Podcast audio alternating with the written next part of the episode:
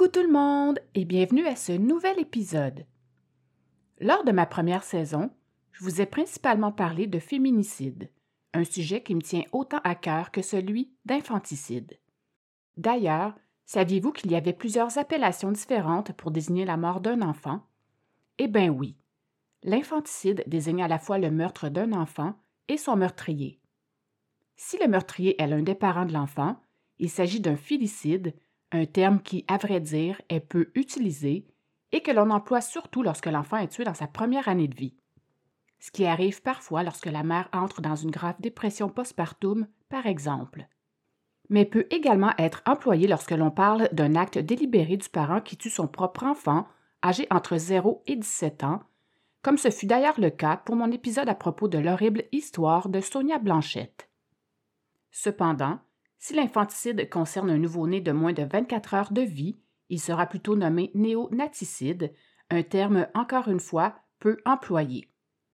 Le néonaticide peut survenir dans le cadre d'une grossesse non désirée ou bien d'un déni complet de grossesse.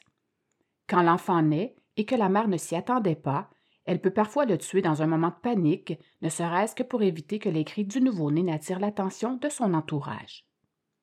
Au Québec, il y a cinq ou six filicides par année et 55 à 60% d'entre eux sont commis par le père des enfants. Bref, peu importe le nom qui pourrait être utilisé pour ce genre de tragédie, en bout de ligne, un drame horrible s'est tout de même produit. Vous l'aurez sans doute deviné, cet épisode parlera encore d'un crapuleux filicide. Mon nom est Nini la Terreur et je suis impatiente de vous raconter cette nouvelle histoire. Vous êtes prêts? C'est parti.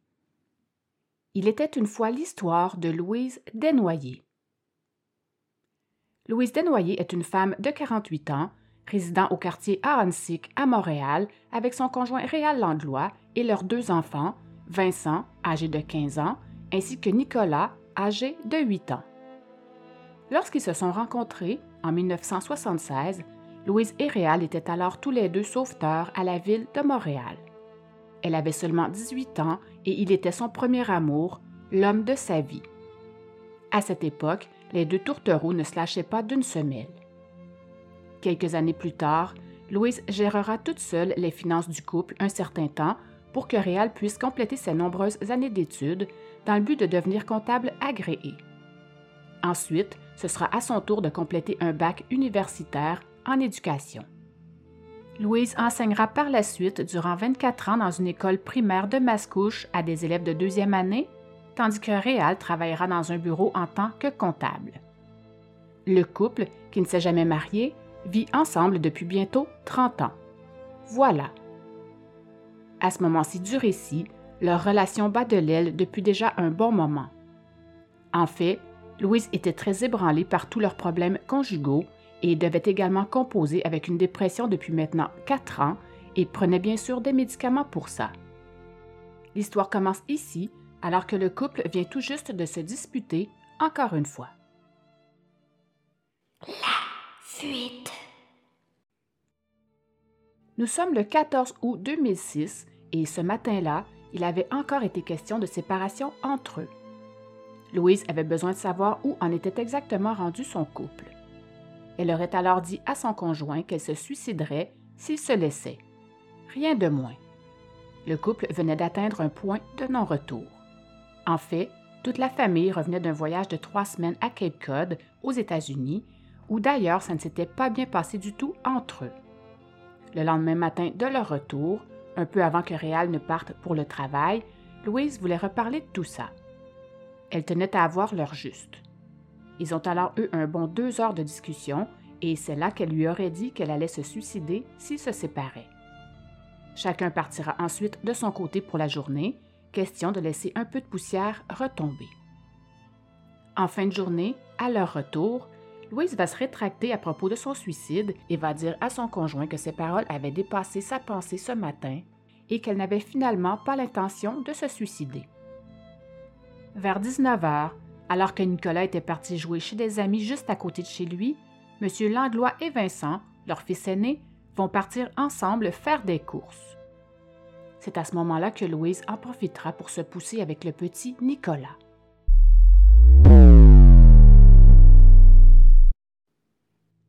Pendant qu'ils faisaient leurs emplettes, Réal sera tout à coup saisi d'un terrible pressentiment. Il va immédiatement suggérer à Vincent de tout laisser en plan à l'épicerie et d'aller le plus vite possible chercher Nicolas chez ses amis. Lorsqu'ils arriveront tous les deux sur place, Nicolas était malheureusement déjà parti. Louise avait été plus rapide qu'eux. Ils vont ensuite passer plus de deux heures à les chercher. Pendant ce temps, vers 21 heures, Louise va passer le poste frontalier de Rouse's Point dans l'État de New York. Elle connaissait bien cette région de villégiature pour y être déjà allée durant plusieurs années dans un chalet qu'ils avaient l'habitude de louer en famille pour leurs vacances estivales. Ensuite, vers 22 heures, elle va arrêter sa voiture sur le terrain du chalet en question, libre d'occupants ce soir-là, situé sur la petite île champêtre et touristique de l'île Lamotte, à environ 18 km du lac Champlain. Elle et son fils vont alors rester là un petit moment avant que Nicolas ne commence sérieusement à s'emmerder. C'est là que Louise va lui demander d'enfiler son maillot de bain et vont ensuite partir ensemble en voiture vers le lac Champlain. Ce sera malheureusement la dernière fois que le petit Nicolas sera vu vivant. Entre-temps, le papa, ne les voyant toujours pas revenir à la maison et très inquiet depuis déjà un certain temps, va finalement décider de se rendre au poste de quartier 27 du SPVM, qui se trouvait près de chez lui, pour y rapporter la disparition de sa conjointe ainsi que celle de son enfant. Il racontera alors son histoire à l'agent qui se trouvait sur place. Après ne l'avoir écouté que d'une oreille, cet agent lui dira qu'il doit plutôt retourner chez lui et composer le 911 de là-bas, car le poste de police était maintenant fermé pour la nuit. What the fuck? Ils avaient oublié de verrouiller leur porte. Réal va tout de même insister, car il y avait bel et bien urgence. Il va bien évidemment lui dire que sa conjointe était en détresse mentale et qu'elle avait même tenu des propos très inquiétants ce matin même, pouvant laisser penser à un futur suicide, qu'elle avait amené leur plus jeune fils avec elle, mais surtout qu'il n'y avait pas une minute à perdre. Réal lui dira plusieurs fois qu'il fallait vraiment agir maintenant et le plus rapidement possible. L'agent va encore refuser de prendre sa plainte et lui demandera à nouveau de sortir du poste. Quel con! Abasourdi de ça, M. Landois va donc retourner chez lui et composera immédiatement le service des urgences. Il était maintenant 23h40. Pour les policiers qui recevront cet appel, il n'y avait alors aucun élément leur permettant de croire que la vie du jeune Nicolas était en danger. On se demande vraiment ce que ça leur prenait de plus. Ce qu'ignorait Réal à ce moment-là, c'est que dans une autre pièce du poste 27, la responsable de l'équipe de nuit était présente et avait même tout entendu de son récit, mais n'a strictement rien fait pour intervenir à son tour. D'ailleurs, je fais une parenthèse ici pour vous dire que cinq des personnes qui étaient en poste ce soir-là seront plus tard mis à l'amende pour leur incompétence. Bien fait pour eux. Nous verrons bien sûr ça plus loin dans l'histoire. Un énorme cafouillage va alors s'en suivre. La plainte de Réal ne sera pas du tout prise au sérieux, malheureusement. Pire, malgré les infos que ces policiers avaient maintenant en main, telles que la couleur et le modèle de la voiture de Louise, son numéro de plaque d'immatriculation, plus une photo et une bonne description des disparus, ils ne transféreront ces informations à tous les corps policiers du Québec et aux différents postes frontaliers qu'une dizaine d'heures plus tard, soit le lendemain matin. Ils avaient au moins pris la peine d'aller rencontrer Réal à son domicile vers une heure du matin à la suite de son appel au 911.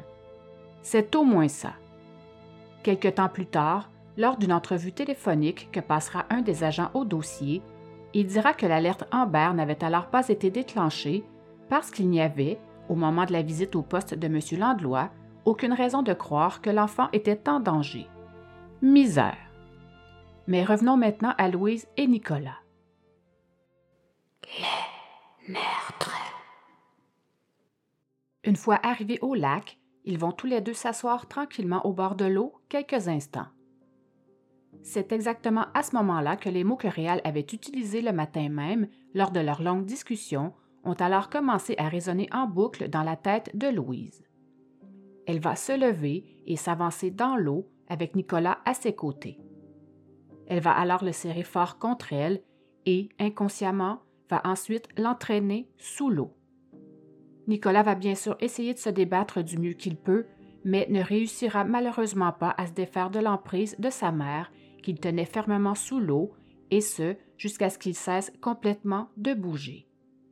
Nicolas venait de mourir.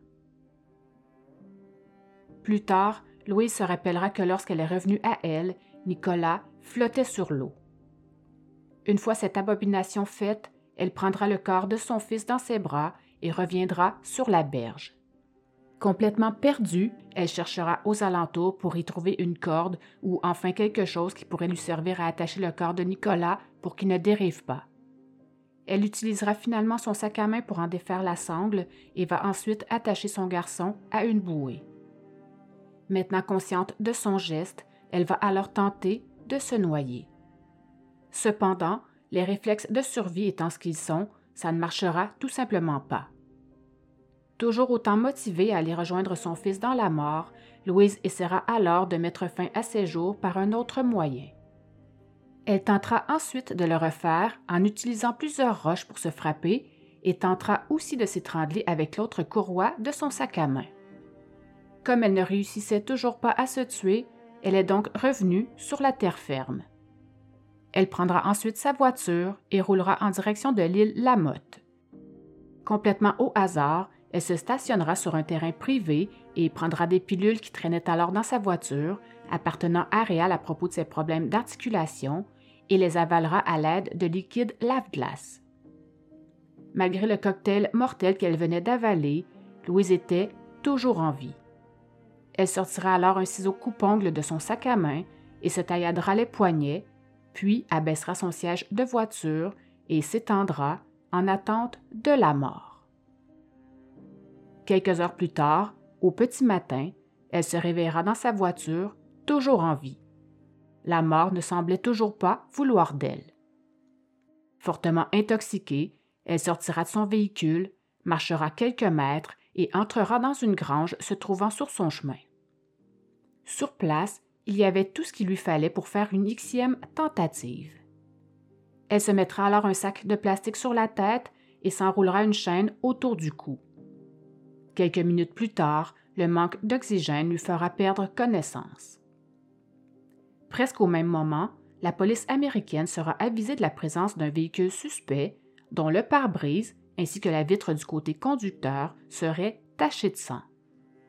En fait, c'est Richard Hill, un Vermontois qui passait dans le coin, qui remarquera sur son terrain un VUS abandonné, immatriculé au Québec.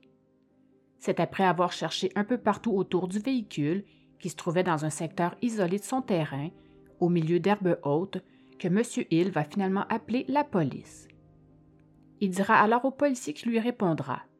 Je me suis approché du véhicule et j'ai vu qu'il y avait du sang sur l'extérieur de la porte. Il y avait aussi du sang à l'intérieur, sur la vitre du côté conducteur et sur le pare-brise. Mais ce n'est pas tout. Sur le siège passager, il y avait également du sable ainsi qu'un contenant de liquide antigel à moitié vide, maculé de sang.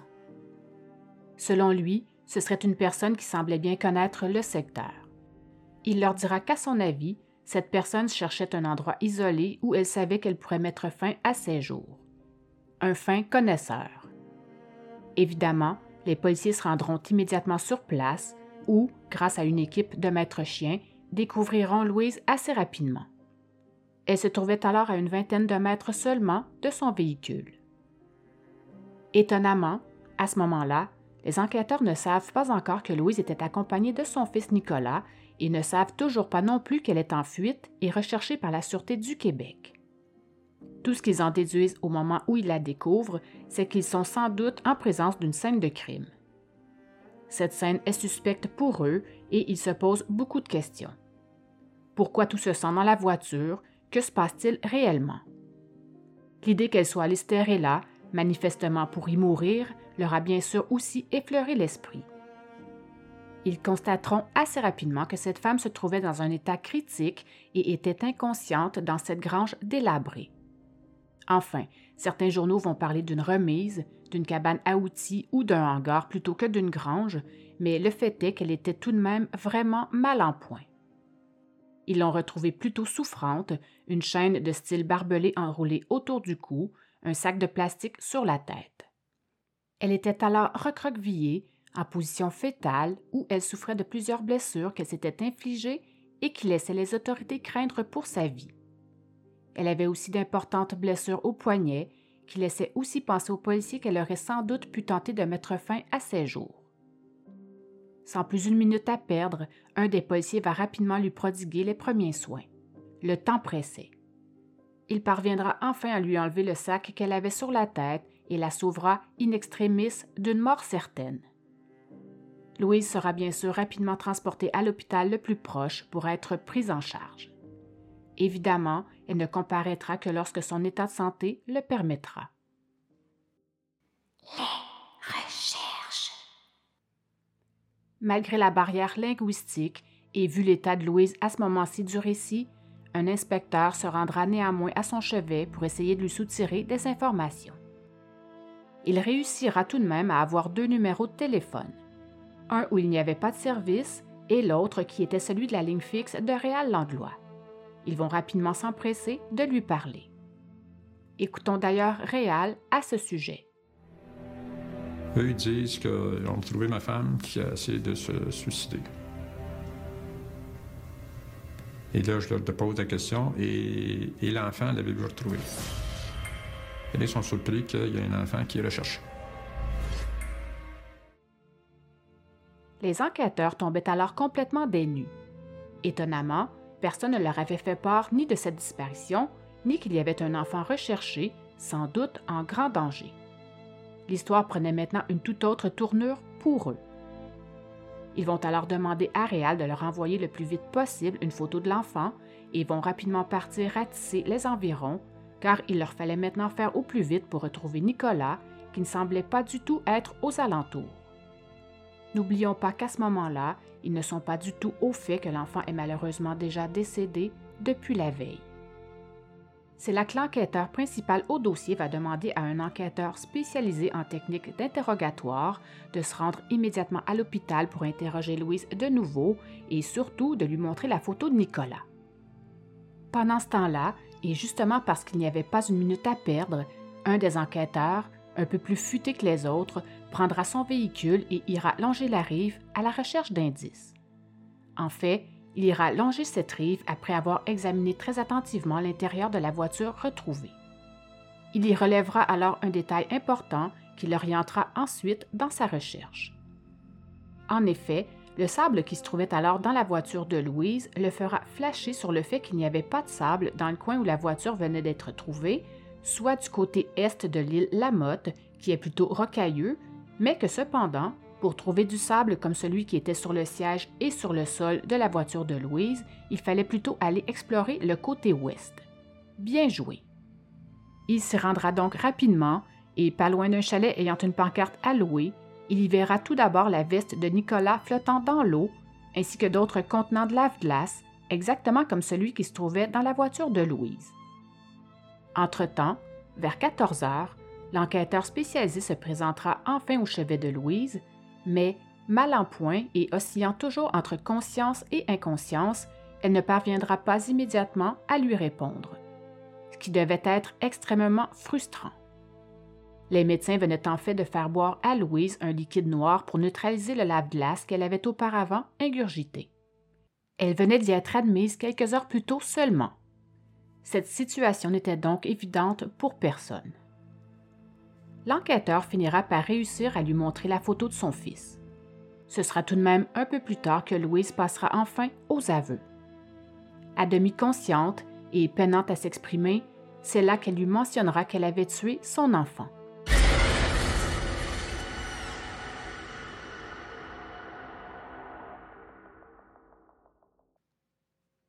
C'est donc avec un anglais plutôt médiocre qu'elle lui dira que Nicolas se trouvait maintenant dans un bel endroit.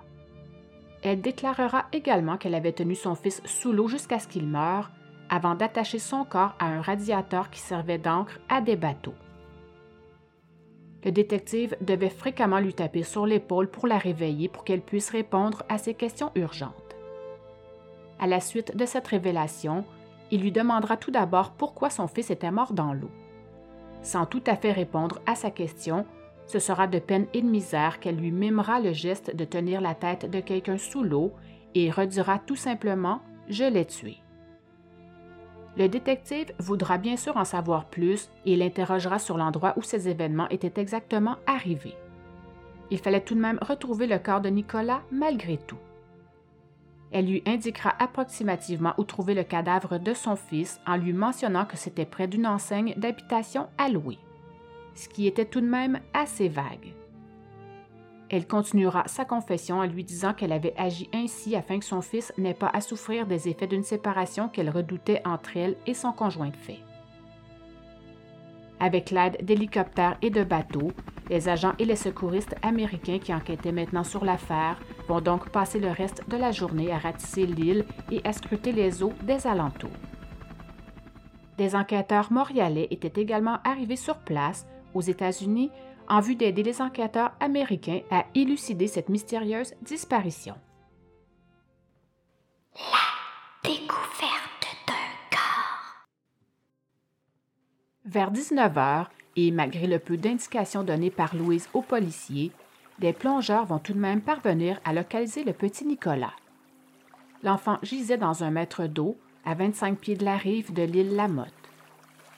Comme l'avait raconté Louise un peu plus tôt aux policiers, le petit corps de Nicolas sera retrouvé attaché à un radiateur faisant office de poids. Au même moment, la mère de la pauvre victime se trouvait toujours dans un état critique dans un hôpital de Burlington. Le papa de Nicolas reviendra plus tard sur le papa de Nicolas reviendra plus tard sur, ce... Voyons. Le papa de Nicolas reviendra plus tard sur cette journée fatidique, dont voici d'ailleurs un extrait ce qu'elle me dit, c'est qu'elle a discuté avec l'enfant sur le bord de l'eau, puis euh, à un moment donné, elle a emmené l'enfant dans l'eau, tu sais. Puis. Euh,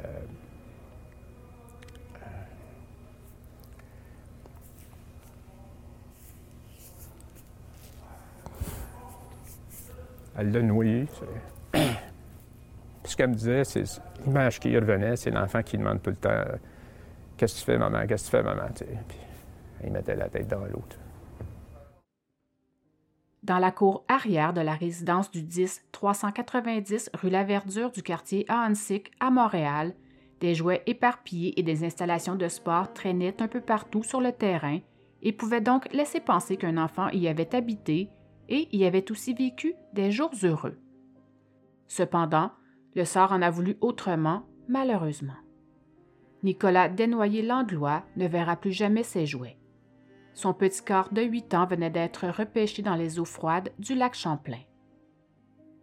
Lorsque Louise sera remise sur pied, si elle survit à ses blessures évidemment, elle ne reprendra sans doute pas le chemin de Montréal. Sa prochaine destination sera alors le système judiciaire américain, où elle sera sans doute accusée de meurtre au premier degré sur son propre fils. Pour ce qui est du papa Nicolas, il devra maintenant se rendre au Vermont pour l'identification de son fils. My God, je trouve ça tellement effrayant. Écoutons d'ailleurs un court extrait des impressions de Réal et de Vincent à ce propos. Je suis allé à la morgue. Vous savez, quand ça arrive, vous ne voulez pas le croire. Hein. C'est quand vous le voyez et vous le touchez que vous vous rendez compte que la vie n'est plus là. Quand mon père m'a appelé au téléphone, il a dit ils l'ont retrouvé, il est mort noyé. Euh, tout ce que j'ai fait, c'est que j'ai déposé le téléphone sur la table. Je suis allé où il y avait les photos de ma mère. J'ai pris une de ces photos, je l'ai regardée, je l'ai laissé tomber à terre. Puis euh, je suis monté dans la chambre de mon frère, puis je me suis mis à pleurer. Ce sera quelque temps plus tard après avoir inspiré beaucoup de craintes à son entourage, que l'état de Louise va enfin s'améliorer. Ce sera donc de son lit d'hôpital qu'elle sera formellement accusée du meurtre prémédité de son plus jeune fils. Il faut savoir que l'État du Vermont a aboli la peine de mort en 1964, mais aussi que la justice américaine est beaucoup plus sévère que du côté canadien de la frontière. Si Louise est reconnue coupable, elle pourrait passer le reste de sa vie en prison, sans possibilité de sortir avant plusieurs dizaines d'années. À la suite de cette macabre découverte, la nouvelle va rapidement circuler dans les différents médias du Québec. Quelques voisins viendront raconter que rien ne laissait présager qu'un tel drame familial allait se produire dans cette famille. Huguette, une voisine qui habitait à seulement quelques portes plus loin, va dire, et je la cite Je les connaissais comme voisins, mais pas plus. Je savais qu'elle était dépressive, mais rien d'autre. Elle terminera en supposant que si les maisons étaient faites en verre, il y aurait des surprises.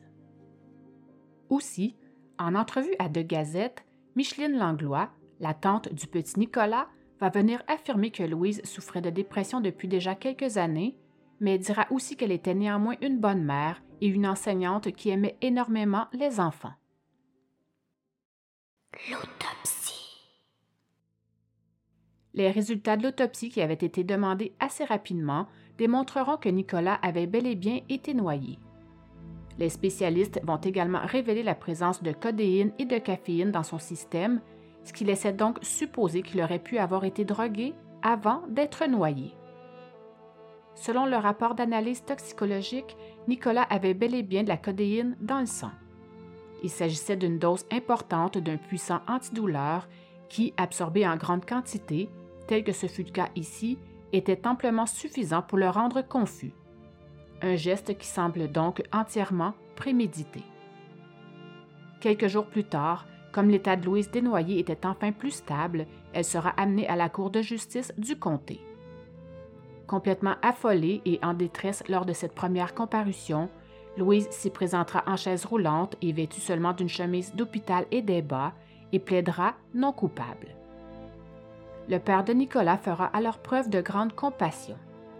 Il demandera au criminaliste Jean-Pierre Rancourt de se rendre aux États-Unis dans le but de servir de conseiller juridique à Louise, même s'il ne la représente. Même s'il ne la représente. Oh, bordel. Même s'il ne la représentera pas officiellement. Belle attention. Ce sera à la suite de sa première rencontre avec Louise que Maître Rancourt va déplorer la fermeté des autorités américaines à l'endroit de sa nouvelle cliente, qu'il a d'ailleurs trouvée très fragile. Il dira qu'elle commençait à peine à prendre conscience du geste qu'elle avait posé. Sans aucun contact avec sa famille depuis le drame, Louise lui dira n'avoir qu'un seul regret, soit celui d'avoir raté son suicide. Maître Rancourt remarquera, au fil des rencontres qu'il aura avec elle, qu'elle avait quand même beaucoup changé grâce à une nouvelle médication qu'elle prenait maintenant à l'hôpital. Il dira d'ailleurs, et je le cite, Louise est une femme intelligente, elle est professeure d'école, elle comprend ce qui se passe. Je ne discute pas des faits avec elle, mais je suis un peu comme un soutien moral. Elle m'appelle régulièrement pour valider ce qui se passe là-bas. Je le fais pro bono. Avec le juge, ainsi que le procureur de l'État, plusieurs échanges avaient entre autres eu lieu au sujet du futur hébergement de Louise. Ils se demandaient tous si elle devait se retrouver en prison ou bien rester hospitalisée. Ils trancheront finalement pour l'hospitalisation car selon eux, la preuve indiquait que cet acte avait été fait en toute connaissance de cause. L'un d'eux va ajouter que les actes qu'elle a commis à la suite du meurtre, soit de s'être poignardée et d'avoir ensuite bu du liquide lave-glace dans une tentative de suicide avorté, avaient été faits en sachant qu'un acte terrible avait été commis. Le juge va tout de même refuser de la condamner à la prison avant qu'elle ne subisse une évaluation psychiatrique d'un mois. Bonne idée. Il se disait préoccupé par sa compétence à subir un procès et par son état psychologique au moment où les actes ont été commis. Il dira qu'avant qu'elle ne retourne au sein de la population, nous devons en savoir un peu plus à son sujet. Louise quittera ensuite la salle de justice la tête basse et en sanglotant durant de longues minutes. Elle sera ensuite renvoyée à l'hôpital de l'État pour y passer une batterie d'examens afin d'y faire tester sa santé mentale où différents spécialistes pourront évaluer sa capacité à subir un procès. À ce moment-là, Réal était assis pas loin d'elle, à l'arrière de la salle, lui aussi en larmes et la fixant du regard. Son avocat québécois dira qu'il était alors là pour la soutenir. Vu la différence de langage, un interprète était aussi sur place pour traduire les instances judiciaires en français pour Louise et sa famille, mais aussi pour répondre aux questions des journalistes. D'ailleurs, à ce sujet, M. Langlois refusera de rencontrer les journalistes et demandera également de ne pas être photographié. ce n'était évidemment pas du tout facile pour lui. D'ailleurs, il faut savoir que lorsque son ex-conjointe a été hospitalisée après sa fuite, lui et ses deux frères se sont vus refuser leur droit de visite à l'hôpital par un détective du Vermont parce que ce dernier avait de la difficulté à comprendre les émotions que vivait alors Réal. Il ne saisissait pas trop s'il était en colère ou bien s'il était triste et ne voulait prendre aucun risque. Tout ce qu'il voyait était que ce père de famille était complètement atterré. Les funérailles. Les funérailles de Nicolas auront lieu quelque temps plus tard dans une église du nord de Montréal. Ses amis, ainsi que ses proches, étaient tous réunis pour un dernier adieu.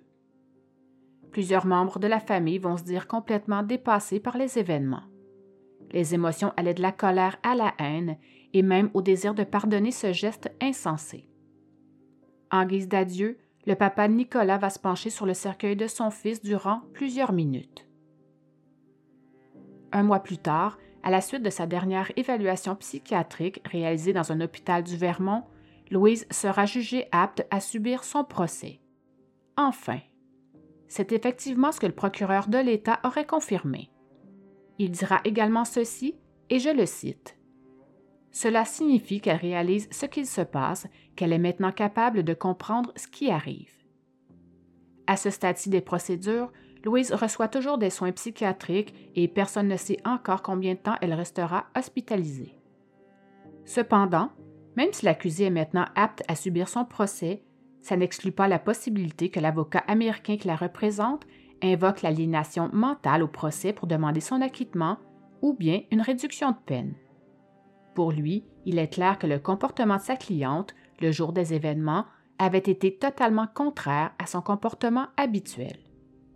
D'ailleurs, concernant ce sujet en particulier, Maître Rancourt fera remarquer que le droit américain était tout de même très semblable au droit canadien.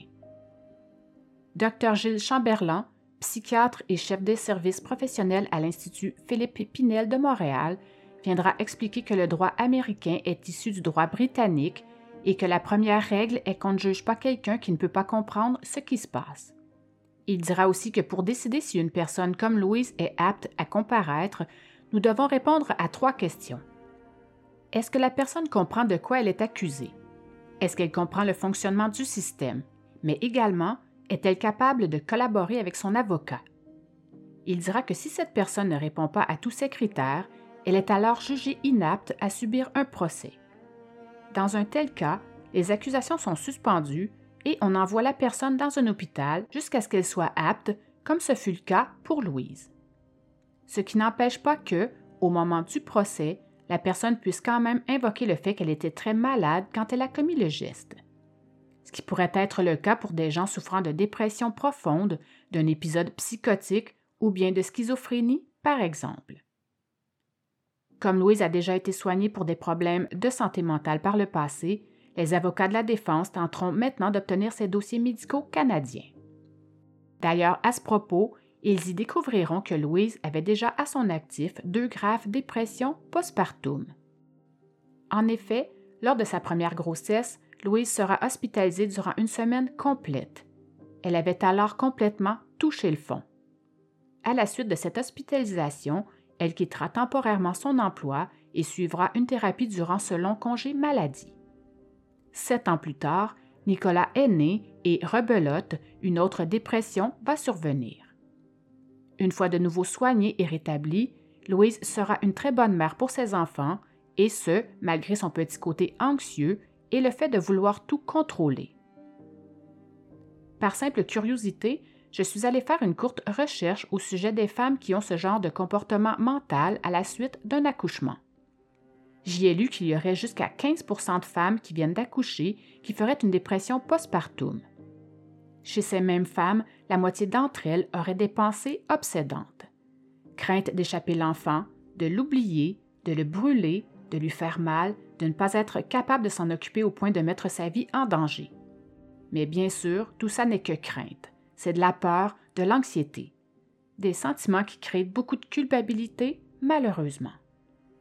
Ce qu'il faudrait, c'est que les parents qui ont peur d'eux-mêmes se confient pour régler ce problème d'anxiété qu'ils n'aient pas peur d'être jugés et qu'ils soient prêts à accepter qu'il y a de l'aide et que cette aide est prête à les recevoir telles quelles. La peine et le désespoir frappent parfois sans prévenir, ne faisant aucune discrimination sociale. Souvent, des alertes ont précédé ces drames, mais l'entourage n'a pas su ou voulu les décoder. Certains signaux méritent qu'on ose déranger au risque de se tromper. Une spécialiste des homicides familiaux expliquait que les motivations d'un filicide ayant été commis par une femme sont souvent liées à des aspects dépressifs. Il est souvent fait par altruisme. Ces femmes souffrent vraiment et veulent épargner à leurs enfants de telles souffrances. Leur détresse prend alors toute la place et elles veulent en finir avec la vie en emmenant avec elles les gens qu'elles aiment. Cette spécialiste dira aussi qu'il y a autant de femmes qui vont en arriver là que d'hommes et que dans la plupart des cas, les éléments déclencheurs de ces gestes tragiques viennent souvent de séparations amoureuses. Pour ce qui est des hommes, elle dira que c'est plus souvent par mesure de représailles. Certains vont tuer leur enfant pour faire souffrir leur conjointe et dira que la plupart d'entre eux n'essaieront pas de se suicider après. La famille des noyés Langlois apprendra d'ailleurs un peu plus tard, après le meurtre, que Louise souffrait en fait du trouble de la personnalité borderline. Ce trouble est caractérisé par un schéma omniprésent d'instabilité dans les relations, l'image de soi, les humeurs, le comportement et l'hypersensibilité à la possibilité du rejet et de l'abandon. Ceci expliquait donc cela. Procès à venir. Lors de la dernière conférence préparatoire en vue du procès, le juge et les avocats des deux parties s'affairaient à régler les ultimes détails pour le choix du jury et ceux du procès lui-même. Cet exercice se tenait dans un décor bucolique du Vermont, devant les eaux grises du lac Champlain du palais de justice de Grant Hill, à North Hero, un vieux bâtiment datant de 1824. Il est intéressant de savoir que ce palais de justice en particulier, avec une population de moins de 10 000 habitants pour tout le comté, traite beaucoup plus de querelles familiales et de facultés affaiblies que de meurtres. D'ailleurs, lorsque la question lui sera posée, la gérante du palais de justice dira qu'à sa connaissance, ce ne serait seulement que le troisième procès pour meurtre à y être jugé à cet endroit. Du coup, il y régnait une certaine fébrilité, mais pas que. Il y avait aussi le fait que l'accusée était québécoise, une première pour eux. Lors de cet exercice, le juge, sans doute un peu trop pointilleux, a tenu à mentionner qu'il ne voulait pas que les jurés prennent des notes durant le procès qui aura lieu et ne voulait pas non plus qu'ils posent de questions. Il dira aussi ne pas vouloir entendre de clunk clunk clunk dans la salle d'audience dû aux appareils photo. Plus tard, si un jury décide que Louise n'est pas coupable pour cause d'aliénation mentale au moment des faits, il pourrait alors l'acquitter. Et dans le cas contraire, si les jurés pensent qu'elle était démente au moment de commettre cet horrible crime, elle serait alors référée à un établissement de santé mentale pour y subir d'autres évaluations et espérer être soignée. Les jurys pourraient aussi conclure que Louise n'était que partiellement responsable du meurtre et donc la trouver coupable d'homicide involontaire plutôt que de meurtre. Bref, ils auront donc la difficile tâche de déterminer si elle était consciente des gestes qu'elle posait ou si elle souffrait alors d'une maladie ou d'un problème mental au moment des faits. Des statistiques ont d'ailleurs démontré que la défense de la maladie mentale est utilisée dans moins de 1% des causes criminelles et qu'elle a du succès dans 25% de ces cas. Il s'agit néanmoins d'une défense courante dans les causes de mères accusées d'avoir tué leur enfant. Lors de ce futur procès, l'avocat de Louise compte donc invoquer l'aliénation mentale au moment du crime. Une bataille d'experts se dessinera également durant le procès où une quinzaine de personnes, incluant psychiatres, témoins civils et policiers, devraient venir témoigner pour l'accusation. La défense en aurait elle aussi tout autant. Cependant, une semaine seulement avant le début de l'ouverture du procès, Louise Desnoyers sera de nouveau jugée inapte à le subir. Il sera donc reporté à une date ultérieure. Une audience pour se prononcer sur son état mental était d'ailleurs prévue concernant ce report de procès. Lorsque cette audience aura lieu, Louise pleurera pendant toute la procédure. En fait, ce sera son avocat américain qui fera part au juge que sa cliente était inapte à subir son procès, vu son état lamentable. Durant les mois qui suivront, son état de santé mentale va parfois s'améliorer, mais aussi souvent rechuté et ne sera malheureusement pas stable avant au moins deux ans. Louise vivait régulièrement des hauts et des bas. Le juge va donc devoir retarder son procès encore et encore jusqu'à ce qu'elle aille enfin mieux. Il estimait alors, et avec raison, que l'accusé ne pouvait pas aider à sa défense dans cet état. Il va également refuser une proposition d'entente selon laquelle Louise aurait pu directement être condamnée à 15 ans de prison avec une possibilité de transfert au Canada. Lors d'une nouvelle audience, deux ans plus tard, Louise n'allait toujours pas bien. Elle n'arrivait toujours pas à retrouver assez d'équilibre mental pour y subir son procès. D'ailleurs, lorsqu'elle arrivera à cette nouvelle audience, ce sera avec des chaînes aux pieds et des menottes aux poignets. Franchement. Elle avait la tête basse et va de nouveau sangloter pendant toutes les discussions de la cour. Le procureur de l'État va suggérer qu'elle soit alors envoyée en traitement à l'hôpital psychiatrique pour un autre 60 jours. Fidèle au poste, le papa de Nicolas va bien sûr assister à cette nouvelle audience. Le procès. 60 jours et quelques plus tard, Louise sera enfin de nouveau jugée apte mentalement à subir son procès.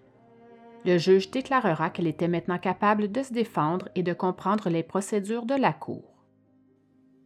Maintenant âgée de 51 ans, et en raison de son état psychologique concernant le meurtre de Nicolas Desnoyers-Landlois, son propre fils, elle plaidera encore une fois non coupable. Un peu avant que ne commence enfin ce procès tant attendu, son avocat fera la demande que tous les aveux faits par Louise à la suite de sa première hospitalisation soient exclus des futurs débats. En fait, deux jours après son arrivée à l'hôpital, un prêtre était venu la rencontrer. À ce moment-là, un agent des services correctionnels se trouvait sur place également, puisque Louise devait être constamment sous observation policière. Comme ce prêtre n'a pas demandé à lui parler en privé, cet agent qui montait la garde a donc réussi à tout entendre de cette conversation. Louise aurait entre autres dit au prêtre qu'elle ne voulait que mourir. Elle lui disait que son mari ne voulait plus d'elle et que tout le monde la haïssait maintenant pour le geste qu'elle avait osé poser sur son fils. Elle lui a raconté qu'elle avait amené son fils au lac Champlain parce que c'était un endroit où ils avaient déjà eu du bon temps ensemble. Qu'elle l'avait fait avancer dans l'eau et qu'ensuite elle l'avait tenu sous l'eau jusqu'à ce qu'il ne bouge plus, puis qu'elle avait essayé de le rejoindre, mais que ça n'avait pas marché. Elle lui a aussi mentionné qu'elle avait deux fils, dont un qui était avec son mari et l'autre qui était mort. Le juge va devoir décider si les propos qu'elle a tenus à ce prêtre sont admissibles en preuve malgré les circonstances dans lesquelles ils ont été dits et l'état dans lequel elle se trouvait alors à ce moment-là. Le magistrat dira qu'il rendrait sa décision rapidement. Finalement, ce magistrat n'aura pas à trancher. Louise Desnoyers va finalement décider de plaider coupable. Elle plaiderait donc coupable à une accusation réduite de meurtre au deuxième degré, plutôt que de subir son procès devant jury sous une accusation de meurtre au premier degré.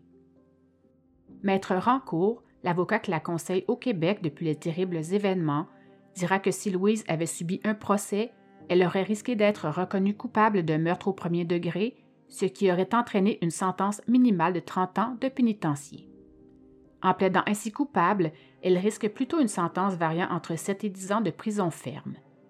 Maître Rancourt disait ignorer pour l'instant si Louise allait pouvoir venir y purger sa peine au Canada.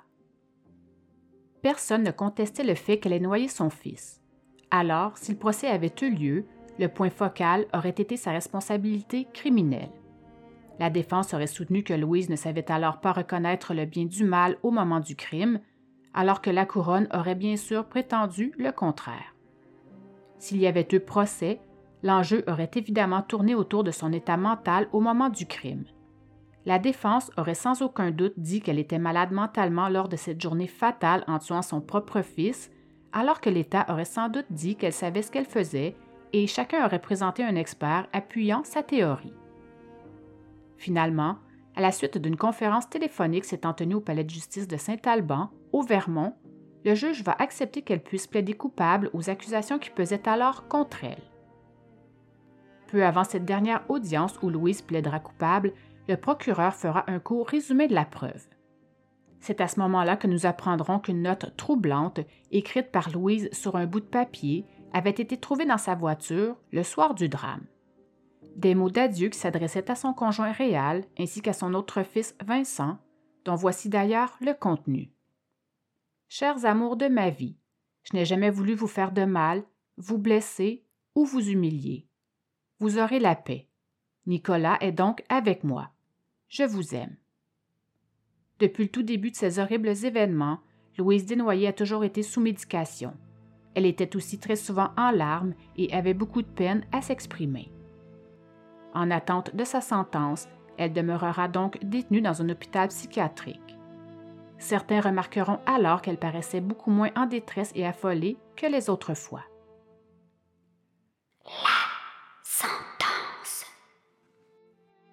Une douzaine de personnes, amis et anciens collègues de travail de Louise, avaient fait la route pour venir lui montrer leur soutien. Quelques-uns d'entre eux ont même aussi pu témoigner en sa faveur. Malheureusement, leurs témoignages émouvants, leurs larmes et aussi les pétitions qui furent signées n'ont pas du tout ébranlé le juge dans sa décision. Il y avait tout de même plus de 600 noms à cette pétition. Quand même. Il est donc clair que Louise avait bonne réputation au sein de son métier d'enseignante. Elle avait le soutien d'amis et de collègues, mais malheureusement, personne de sa famille n'était à ce moment-là présent pour elle. Le juge dira d'ailleurs que ce n'était pas de sa vie d'avant dont il était question ici, mais plutôt de sa responsabilité dans la mort de son fils. Malheureusement pour tous ceux qui l'ont appuyé, ce juge n'a pas cru les différents rapports des psychiatres qui laissaient croire à une totale instabilité émotive au moment où Louise commettait l'irréparable. Il a plutôt insisté sur la responsabilité consciente de l'accusé le soir du 14 août 2006. Elle a tenté de s'enlever la vie immédiatement après avoir abandonné Nicolas dans les eaux froides du lac Champlain. Depuis, elle a tenté plus d'une fois de se suicider et même, moins de quelques jours seulement avant de recevoir sa sentence, elle répétait inlassablement Je veux mourir, je veux mourir. Le juge dira aussi que les cloisons de sa conscience demeureront pour elle et à jamais le pire des cachots. Avant qu'il ne se prononce sur sa sentence, Louise prendra la parole un court instant. Elle demandera tout d'abord pardon pour le geste affreux qu'elle a commis mais lancera également quelques blâmes à son ex-conjoint. Elle reviendra sur ce fameux matin où elle et lui se sont jasés à propos de leur séparation. Elle viendra dire que Réal n'avait pas vu dans quel état elle se trouvait alors. Elle dira qu'il l'avait pourtant soutenue lors de sa première dépression, mais qu'il n'avait rien fait quand elle a eu d'autres épisodes dépressifs par la suite. Elle va lui reprocher de ne pas avoir voulu aller consulter avec elle, ni voulu demander de l'aide concernant leurs problèmes conjugaux. Elle mentionnera qu'ils ont été ensemble pendant 30 ans et que ce n'était pas toujours drôle. Louise ne saura pas expliquer son geste. Elle en parlera plutôt comme d'une tragédie. À ce sujet, elle dira, et je la cite, Je ne suis pas une meurtrière. Je ne veux pas penser qu'on me voit comme ça. Ce soir-là, je n'étais pas moi-même, j'étais hors de mon contrôle. J'étais dans un trou noir. Chaque jour, je me pose la même question. Pourquoi tout est devenu noir? pourquoi j'ai pris sa vie? Elle va dire souffrir énormément du fait que son autre fils, qui a maintenant 18 ans à ce moment-là, ne veuille plus avoir aucun contact avec elle. Elle espère tout de même qu'il reviendra sur ses positions, mais dira respecter le fait qu'il soit en colère et aussi le fait qu'il ne soit pas encore prêt.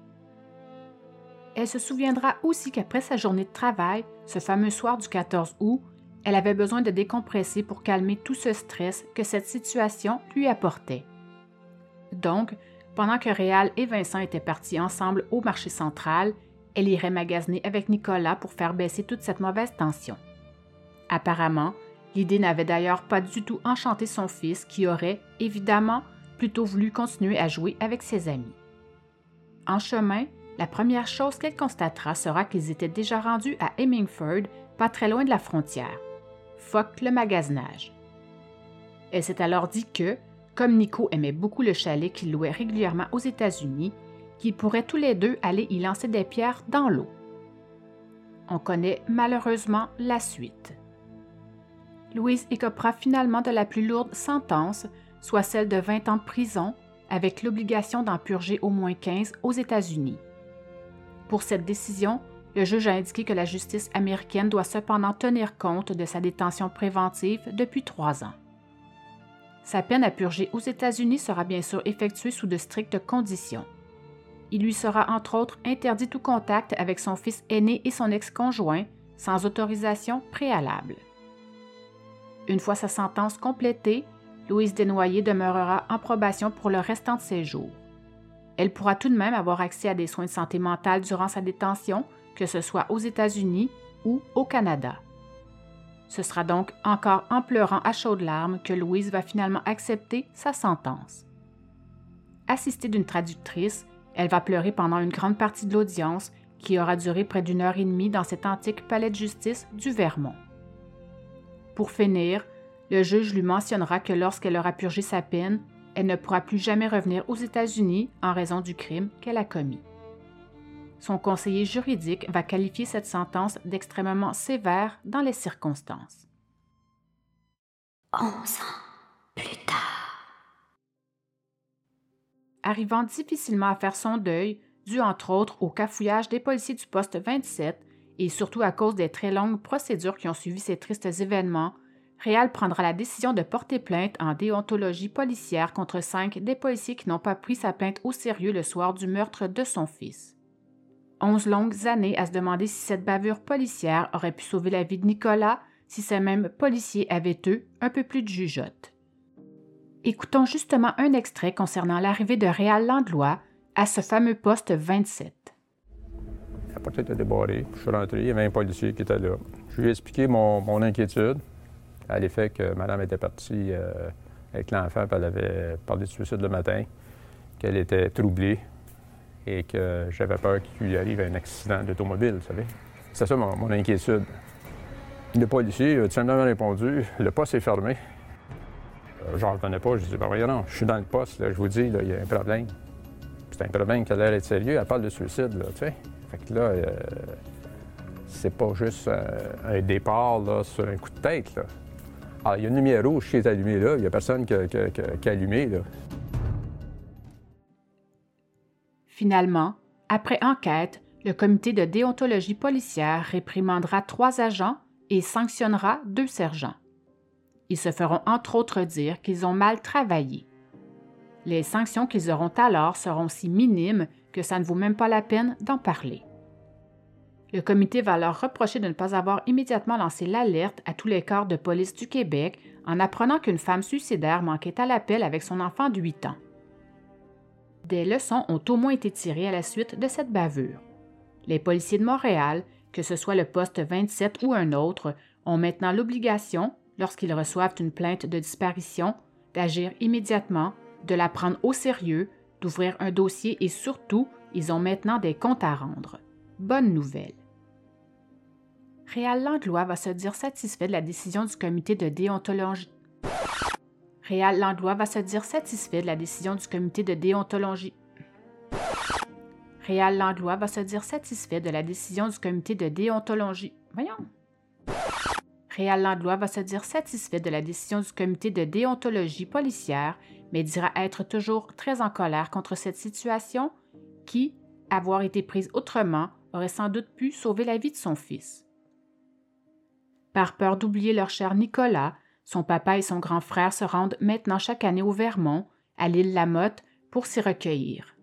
Ils y allument un petit lampion et y font une petite prière, après être également allés se recueillir sur la scène du crime. La conclusion. Nicolas était aimé de tout le monde et aimait tout le monde.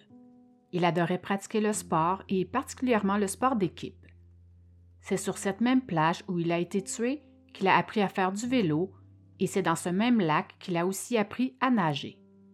Cet emplacement, qui lui aura été fatal, n'avait donc pas été choisi par hasard par sa maman. Comme Louise Desnoyers avait un comportement irréprochable en prison, elle sera libérée deux ans avant terme, soit le 16 août 2021. À sa libération, elle a été déportée au Canada, ce qui impliquait que les conditions d'éloignement de ne pas essayer d'entrer en contact avec les deux membres de sa famille, soit son ex-conjoint et son deuxième fils, ne sont maintenant plus en vigueur. N'ayant plus aucun contact avec elle depuis plus de 12 ans et voyant venir ce moment tant redouté, Réal et Vincent ont alors demandé une injonction de la Cour supérieure pour que Louise ne puisse justement pas les contacter à son retour au pays. Ils avaient la paix avec le jugement américain, mais malheureusement pour eux, cette restriction ne s'appliquait plus une fois Louise de retour au Canada. En fait, depuis sa condamnation et avec le temps qui a passé, ils avaient, dans l'intervalle, découvert beaucoup de choses à propos du meurtre. Ils diront que ces choses étaient pour eux impardonnables et que c'était peut-être mieux pour Louise qu'elle ne se présente pas devant eux. D'ailleurs, à ce propos, ils vont tous les deux poursuivre Louise en cours. Effectivement, Réal lui réclamera 320 000 en expliquant que depuis le drame, il est dépressif et anxieux et qu'il a dû consulter un psychiatre à la suite de tous ces difficiles moments à passer. Pour ce qui est de Vincent, il va plutôt lui réclamer 215 000 car il affirme que de son côté, la colère ne dérougit pas et dira également ne pas être capable de pardonner le geste atroce qu'elle a commis sur son petit frère. Je ne connais cependant pas le dénouement à propos de ces deux réclamations. Certains gestes que l'on pose, ou plutôt certains gestes que l'on oublie de poser, peuvent parfois changer nos vies à tout jamais. Ce fut malheureusement le cas pour Réal Landlois, car ce fameux soir fatidique où Louise Desnoyers a pris la fuite avec leur plus jeune fils aurait pu se passer tout autrement. En effet, car lorsque Réal et Vincent sont partis faire leurs emplettes au marché central cette soirée-là, Réal s'était dit qu'il irait chercher Nicolas chez la voisine pour l'amener avec eux faire les courses et en même temps en profiter pour lui expliquer ce qui allait exactement se passer pour lui pour la suite des choses. Il tenait à le rassurer car, bien sûr, les enfants avaient tout entendu de leur querelle du matin et devaient sans doute avoir la tête remplie de questions à propos de l'avenir de leur famille.